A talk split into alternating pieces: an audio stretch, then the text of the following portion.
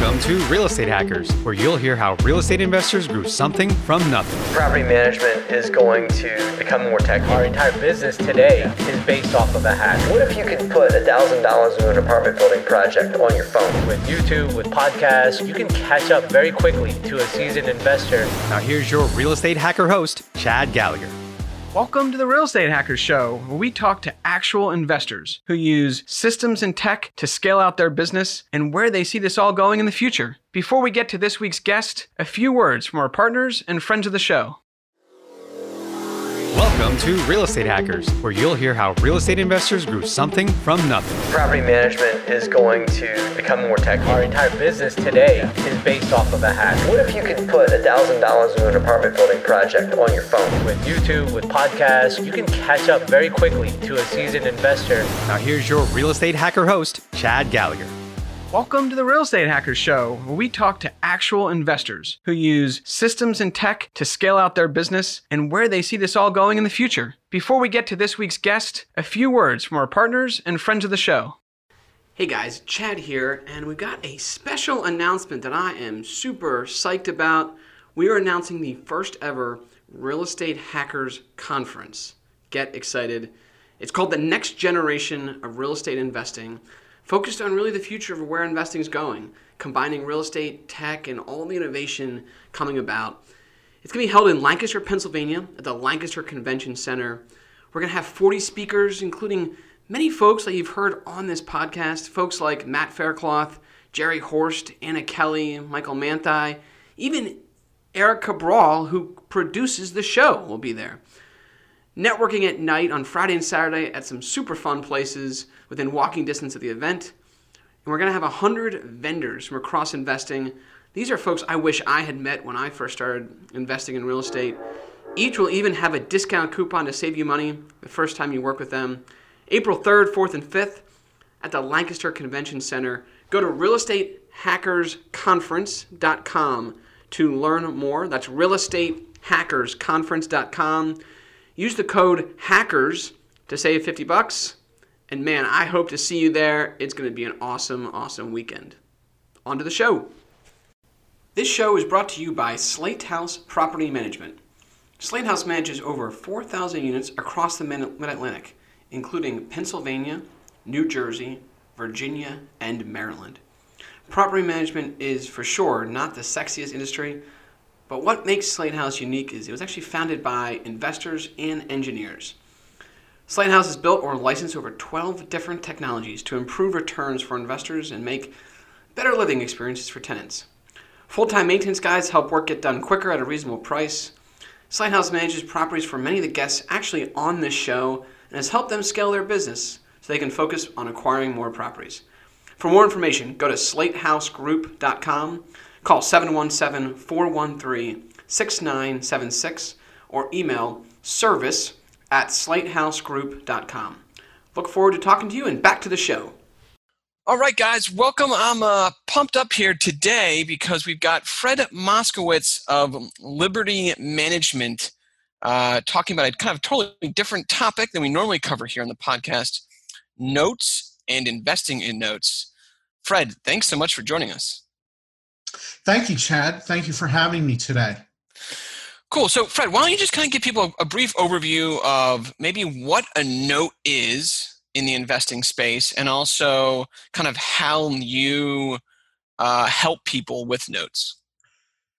Sure. Note note investing is uh, something that's very closely correlated to real estate investing. As we know, the majority of, of real estate transactions are done with some sort of financing, uh, which is usually originated by banks and financial institutions. And with note investing, what in essence we're doing is acquiring debt or originating debt eh, that's used for the purchase of real estate. And we're focusing on the finance side of the transaction. And in most cases, the goal and objective is to benefit from the cash flows of that financing uh, as, as in, from the point of view of an investor. So you're able to to benefit from from the cash flows and receive income that way. So when you're buying a note, is it is it typically a note that was originated by a bank and maybe is now distressed, or does it is it all sorts of it, it, can it can be that's certainly one of one of the options uh, notes can come about from a, a, number of different ways. The first is like you mentioned a, a note that was originated by a bank at one point. And what happens uh, oftentimes with banks is they are in the business of originating loans they will originate a loan and almost uh, immediately after the loan was originated, they'll sell it on the secondary market and take the capital from that sale and go out and originate new loans because that's their business model is to turn that capital over and over as quickly as possible. And banks when they sell those loans they sell them at a discount and I'm sure that this has happened to you and many of your listeners where you took out a mortgage on the property either through sale, uh, purchase, or refinance. And within one, two, or three months, you get a letter from the lender saying your loan has been sold. And starting next month, you can send your payments to this new lender. Here's their address and contact information it happens all the time. So that is one way to to buy notes is to do so on the secondary market. But another way, which is um, very common, is for the seller of a property to originate a note by carrying owner financing as part of the sale. And there's a, a number of benefits to, to doing that for both the seller and buyer.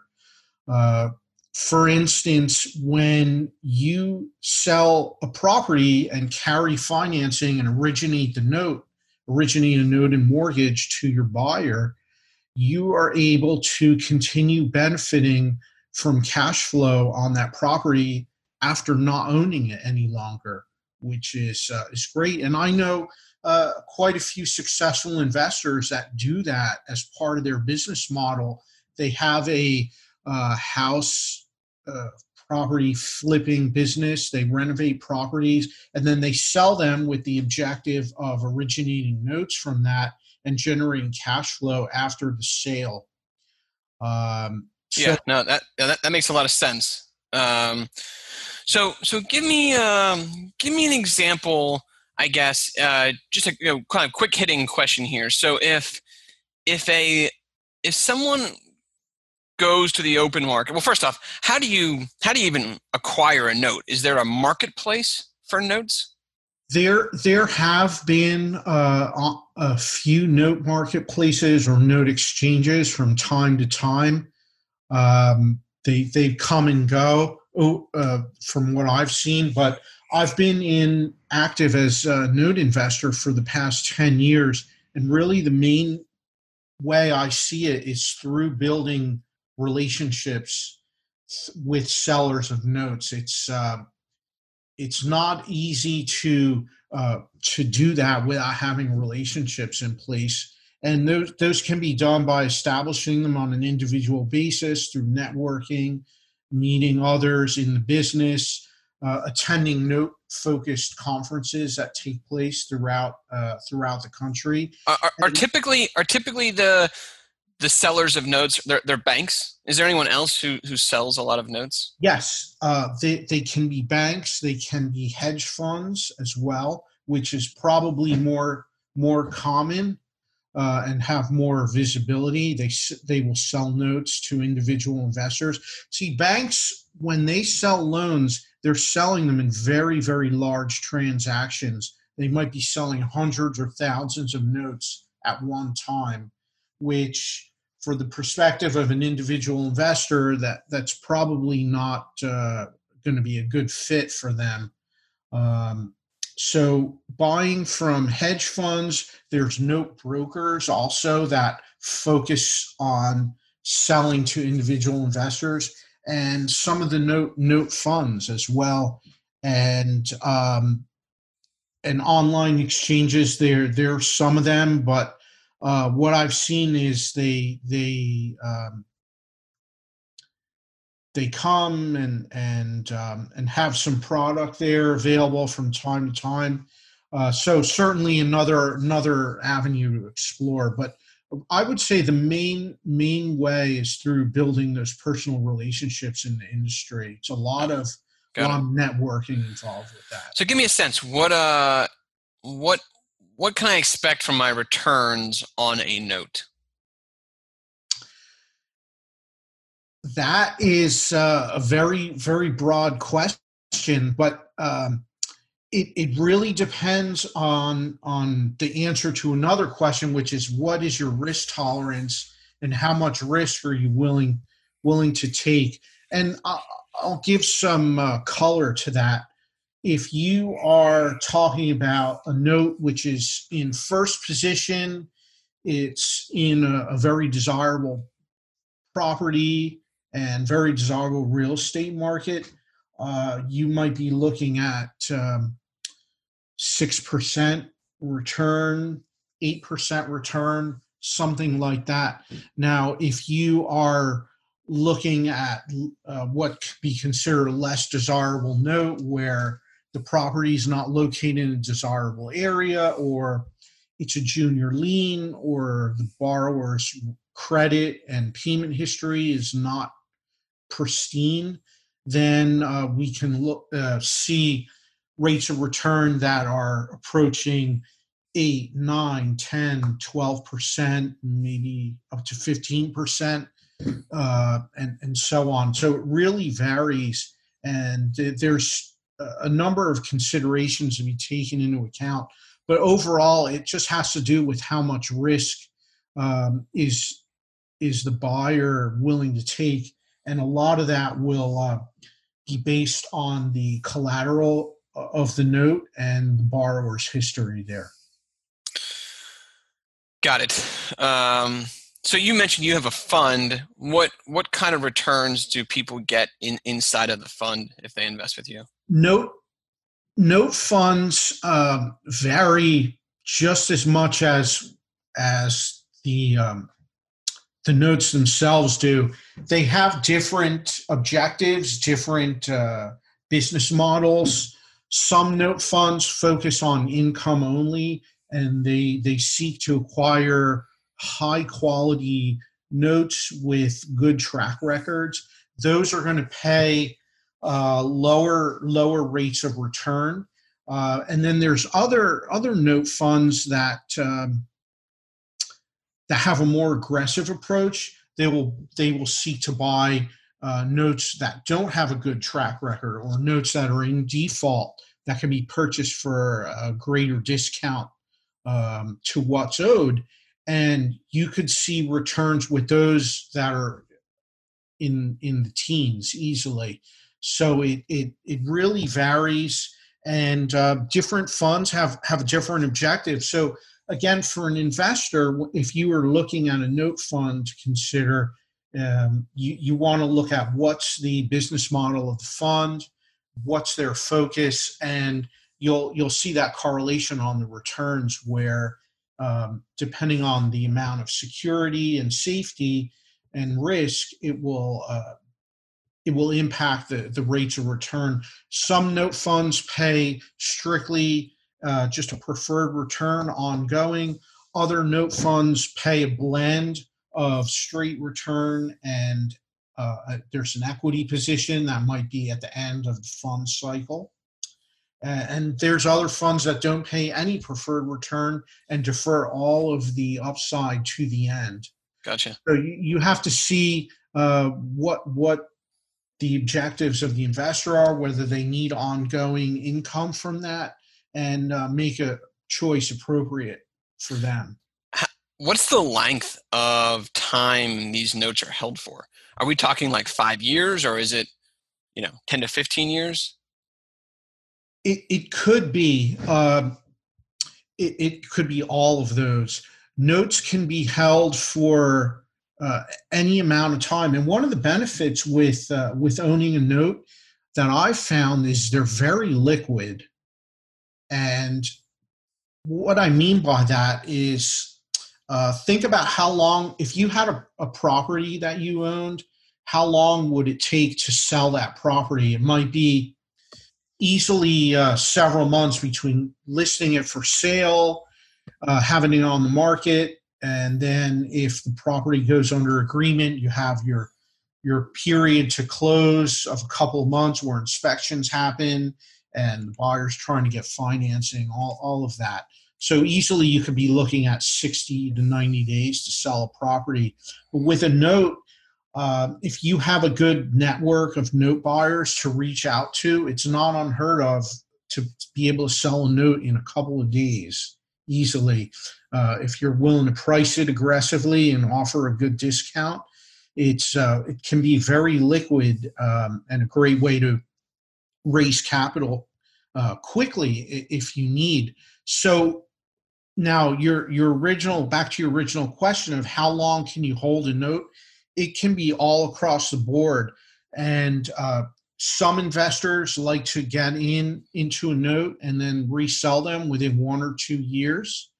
That that's certainly one one way, and uh, most notes, the, the term can vary. You, you can see anything from five years, 10 years, 20, or 30, and you can choose to hold it as long as you want.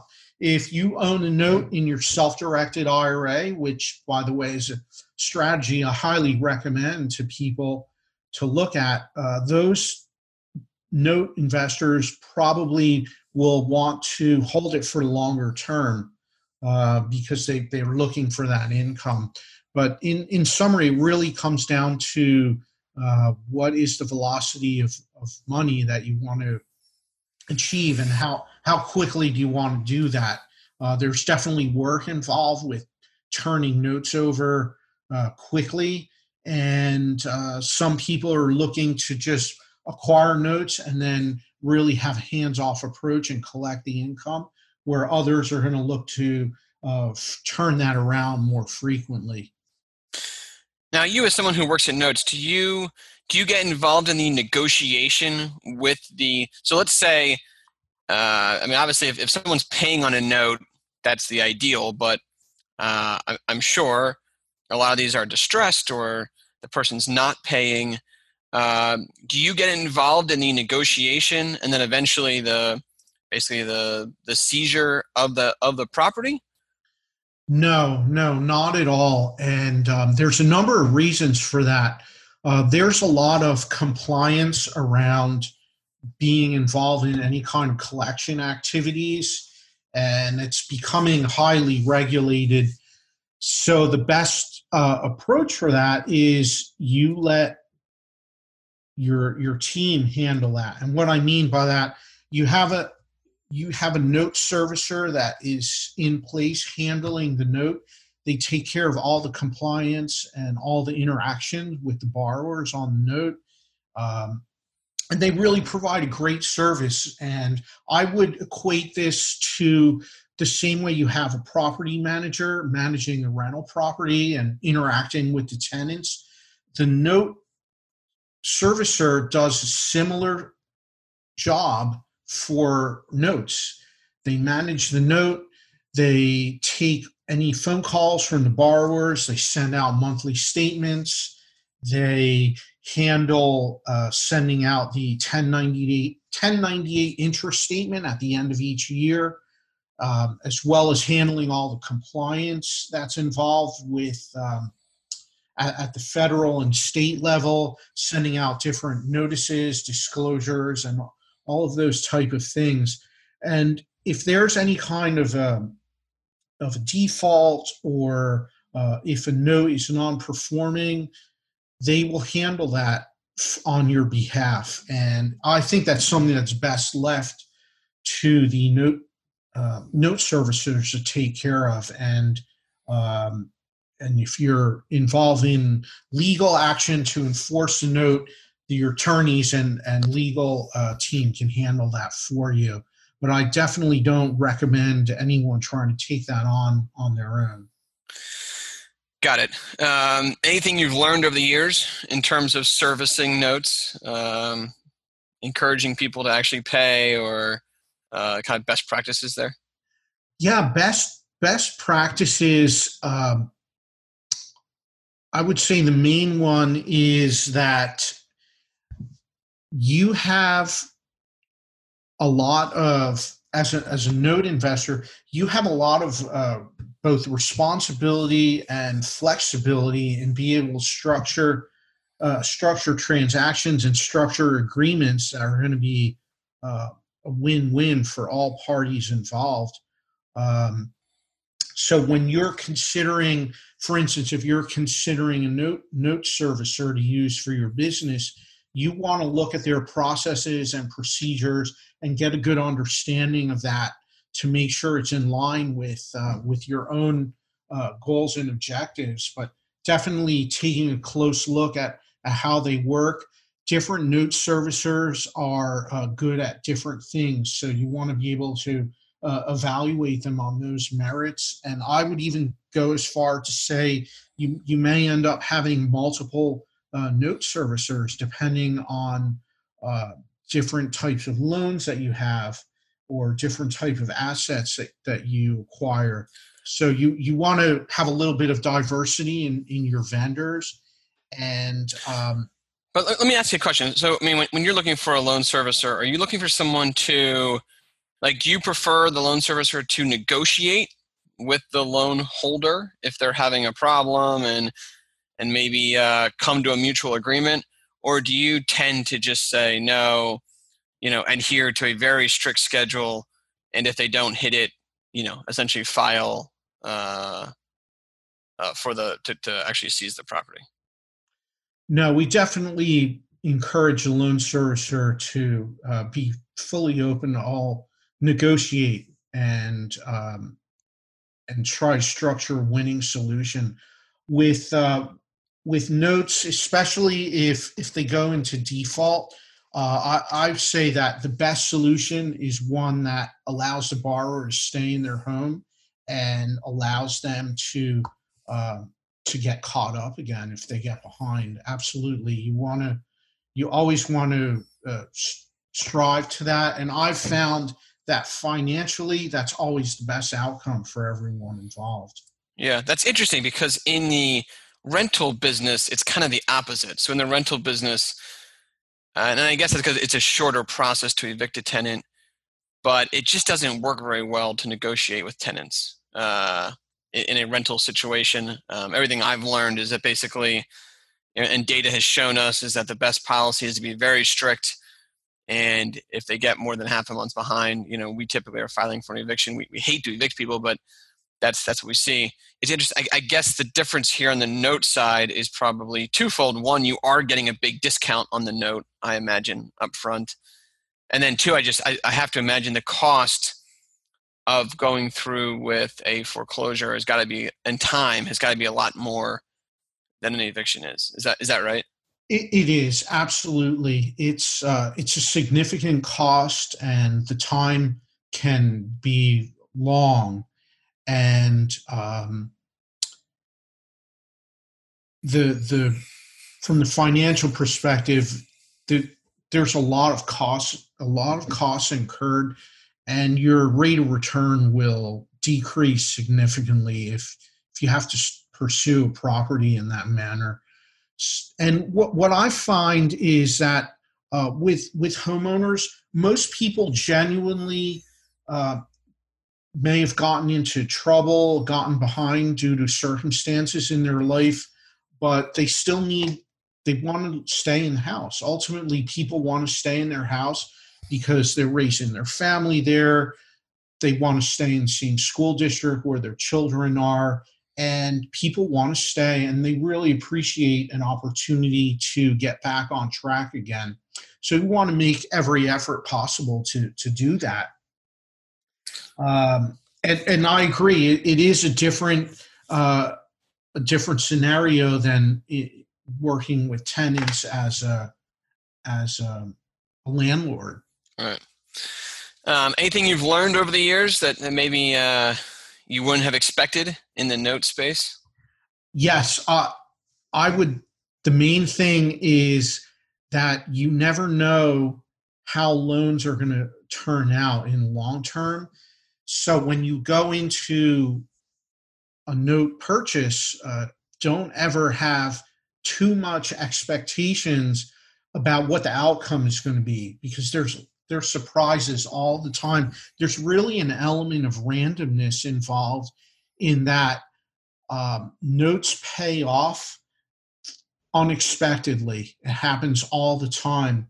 And one of the interesting things is that when when a note gets paid off, either property gets sold or it's refinanced, you never you don't have really any control over when that happens. It could happen a year after you bought a note, or ten years, or never. The note the note could be held uh, all the way through its term.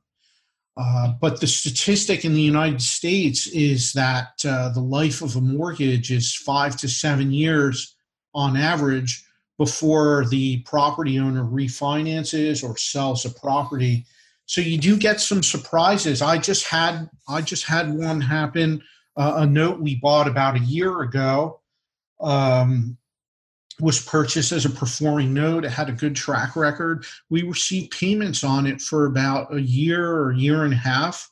And then uh, the servicer contacted us to let us know that the um, the borrower requested a payoff quote, and it looked like they were getting ready to pay off the loan in full, which ended up ended up happening.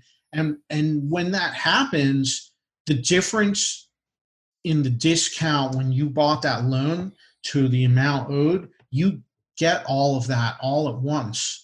So that that really drives your rate of return. And in this case, uh, it took our rate of return from 12% and put it into the 20s. It, it just shot right up. Uh, and again, the element of randomness, you never know when that's going to happen. Things come out of the blue and uh, it's it's great when it happens. So the best thing to do as a, a note investor is you have that capital comes back, get right back in action and redeploy it again to keep keep the velocity of money moving as best as possible. How do you think about interest rates? I mean, I have to imagine based on what you just told me that essentially somebody refining is, is a huge win. I would think interest rates lowering would be a good thing overall. And I would think higher interest rates, you'd probably see a lot less of what you just said. Just said. Is that is that is that accurate? Yes, absolutely. Um, when interest in a rising interest rate environment, you're going to see less and less refinancing activity simply because a borrower if they have a rate lower than than the current market rate, they're gonna that's incentive to keep that financing in place as long as possible. Absolutely. Right. Yeah. Uh, so it it um, it it trends right along with um, with refinancing and activity that uh, financial institutions are seeing. How do you how do you think about uh, uh, look? The economy's been really strong the last five ten years uh, in the note world a, a downturn in the economy. I presume that leads to more notes available to buy, but also probably worse performing notes. Is that is that accurate? Yes. What will happen in that case is there's more notes available to buy. Rate of defaults will go up as well. And also the pricing of notes will go down. It's it's really based on supply and demand. Um, I mean, so you say you've been doing this for ten years. You yeah. you started at a really interesting time. I did. Yes, absolutely. When I started, it was a very different environment than than it is today. I started in in a period when there was so many notes available on the market, defaulted notes, uh, performing notes with good track record, all of them, and the pricing was was pretty aggressive. Again, uh, as a result of, of, supply and demand. And during that time, you weren't seeing too many uh, refinances or uh, loan payoffs or good equity positions backing the notes.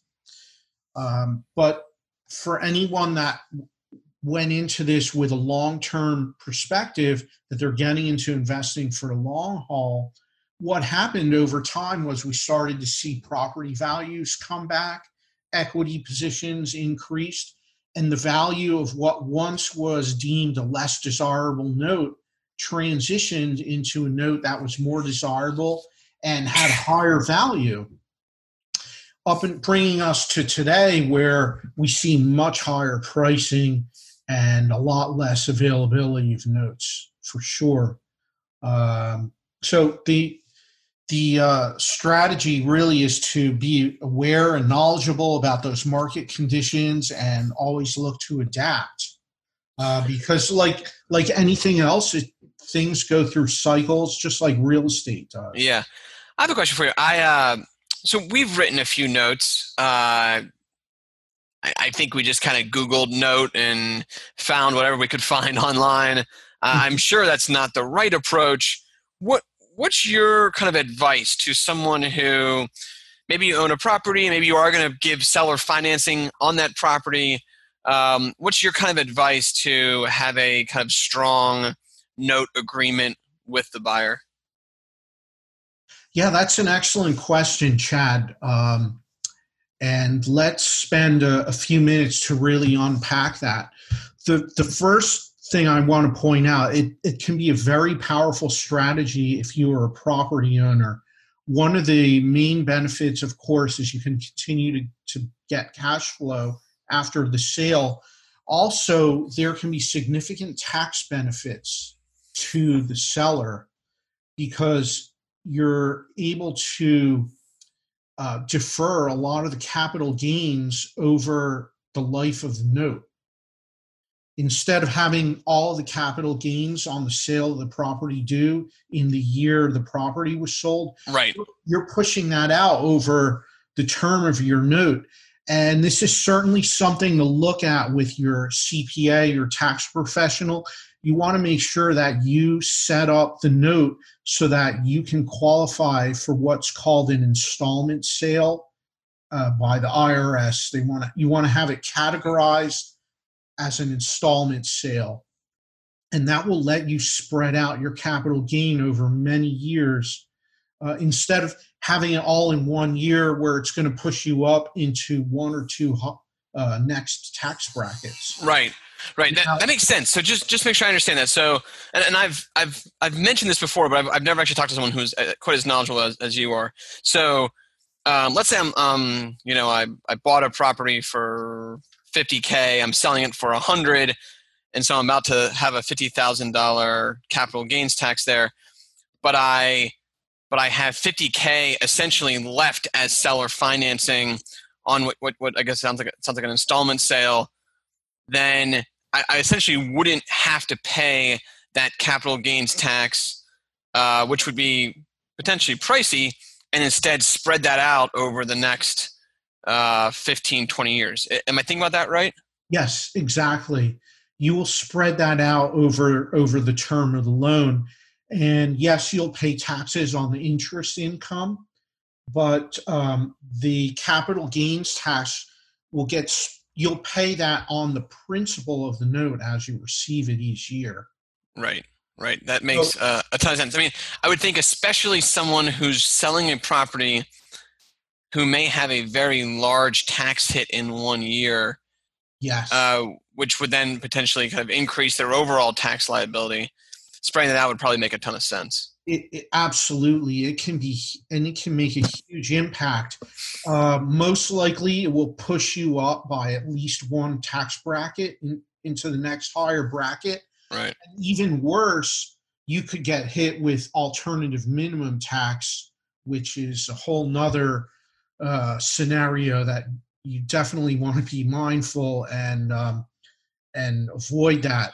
Uh, but it, it, it, this gives you the main thing is it gives you flexibility and allows you to do tax planning with, over over the next few years. And yes, you still have to pay taxes on that gain, but if you have tax planning in place, you can minimize that and work uh, uh, work with your CPA to have a plan right so that you can pay as least taxes as possible Yeah, that, that, that's that's a huge benefit right there, just from from that tax perspective. Yeah, so that, that makes a lot of sense. So on the tactical, actual note side of things, yes. It, uh, what's your recommendation to actually have an accountant write that note for you, or is there a mm. note online that you can just grab that's kind of a normal note, or how do how do you how do you recommend that? There, there's a couple different a couple of different aspects to this. The, the main question is Are you selling the property to an owner occupant or to an investor? In other words, is this going to be a residential loan or a commercial loan? And based on that, there's two different approaches. Let's say you're selling this to an owner occupant and um, someone that's going to buy the property to live in there and as their primary residence. Yep. So what happens is that is going to fall under uh, all kind of all kind of regulations from Dodd Frank and that that can get pretty complicated. So the right way to go about this is you want to have what's called a licensed loan originator mortgage loan originator MLO. They're licensed in each state, so you can find find one um, in, your area. They will originate the loan for you. They'll prepare all the loan documents. They're going to underwrite the borrower, collect all their financial information, just like uh, a mor- mortgage broker does. Really, yeah. very similar role. They'll make sure that the, the borrower's qualified for the mortgage and they're properly licensed to do that and they'll prepare all the loan documents for you. Okay. And then how about a commercial loan? So commercial loan is a lot um, different. It's not subject to so much regulation. There's a lot more flexibility there but you still want to have an attorney for sure prepare that for you. Uh, Got it. So I should go, go through an attorney, probably. I was saying an accountant, but but that makes sense that yeah, it's probably and, the attorney who would write up that that loan doc. Yes, and this is something they do all the time. Any real estate attorney should be very familiar with uh, preparing loan documents for owner financing. They're going to make sure that everything's done properly. They're going to make sure that the mortgage gets recorded uh, in the county where the property is so that your uh, collateral is protected um, th- there's a lot of steps that uh, you want to make sure get followed to protect your position because uh, you don't want to write a loan and um, find out later that your loan was unsecured or wasn't it wasn't attached to the proper property in the correct manner. So they, they will take care of that. But absolutely you do not want to download something off the internet and just use it because this is very state specific and uh, you don't want to fall uh, into any of the pitfalls or landmines that can come through that. Yeah. So, so the the thing I downloaded online that was probably a bad idea. Is that what you're telling me, Fred? yeah. Uh, you know, I think that the the prevailing wisdom is that a lot of these documents are kind of similar, and I guess maybe once you have done this a couple times, you kind of have a document that that's been blessed by a lawyer and maybe you don't need to go back to a lawyer every time is that is that probably accurate it is and i would say even if if you're working with an attorney they usually have the they should have these as a template already made up so yeah. they're not going to spend a lot of time reviewing it um, and, and right. you're paying by the hour so so if you have something already and you bring it to them they're going to charge you couple hours to review it and revise it and, and all of that. Um, so you're better off letting them uh, prepare prepare the documents for you.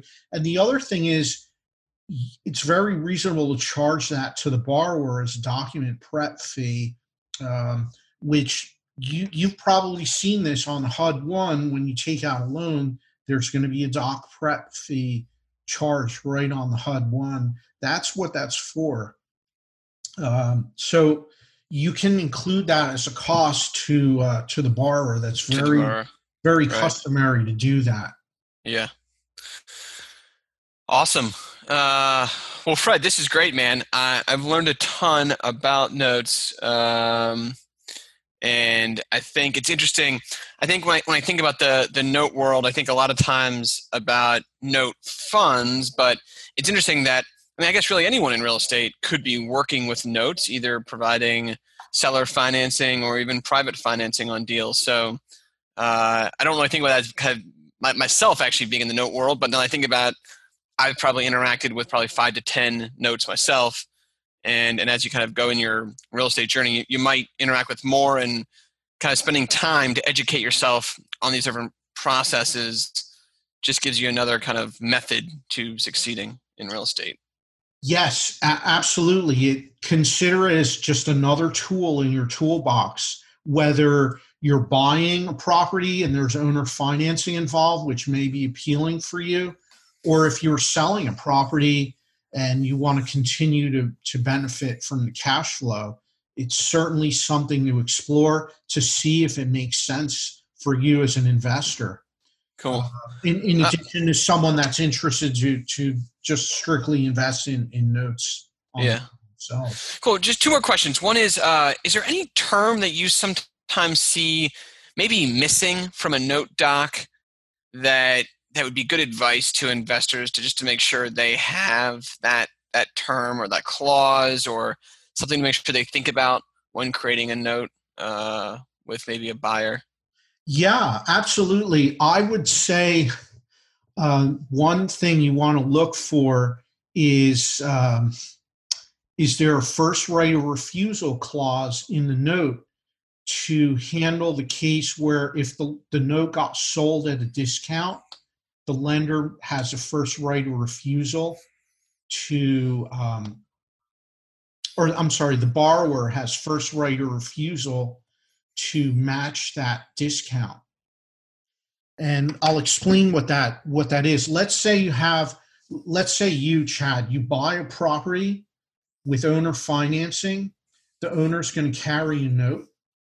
Okay? It's a hundred thousand dollars. Let's say the loan is a hundred thousand dollars. That's the amount being financed. So, what you want to do as a borrower on that owner financing, you want to make sure that as a borrower, you have first right of refusal in case that note ever gets sold at a discount. Because what happens if a couple years into the into that note, the the seller of the property, they're they're the note holder, they're the lender, they have a hundred thousand dollar loan, and let's say they go out in the secondary market, they need to raise capital quickly for something they go and sell it for 80,000. Well, if you had that clause in there, you would have first right of refusal to match that and buy out the note. Yeah. Yeah, that makes a lot of sense. Basically, now, you don't want someone selling the note out from under you uh, without your your blessing, I guess yeah without a chance for you to participate in that benefit. Right. Do, do you see uh, do you see that clause missing sometimes in Always. notes it's something you have to ask for and negotiate. And if you think about it when this is what you do when you're negotiating the purchase of a property with owner financing that's something uh, you can ask to have included in there. And really from the bar uh, from the seller's perspective it's not a big concession for them to give up. Right really right. right but they wouldn't think about it and maybe they don't even know that you can do that but you can ask for it and if in if it comes up it can be a huge benefit for you. You can take advantage of that discount cool Fred, one more question for you. One thing we ask all our guests is uh, something you're excited about from a technology or innovation perspective in the world that you work in, in real estate. Um, from a notes perspective, what's what's kind of something that you're looking forward to over the next couple of years, or you see coming down the horizon that you think will have an impact on uh, on notes overall? From a technology perspective, I think that uh, I'm seeing uh, some interesting things coming up where uh, note servicers are starting to open up their back ends, their software systems through their through their APIs, which allow uh, people to interface directly with the data. So instead of going through their user interface or their portal, you could maybe access it through an API. And if you have any kind of a large note system or management system, or you're using a, popular CRM to uh, to do that, you could sync up to that data source directly, which uh, which is really nice. I'm seeing a lot of uh, positive movement in that area, and uh, I think that will grow over time. So that's definitely definitely something I'm, I'm excited about for sure.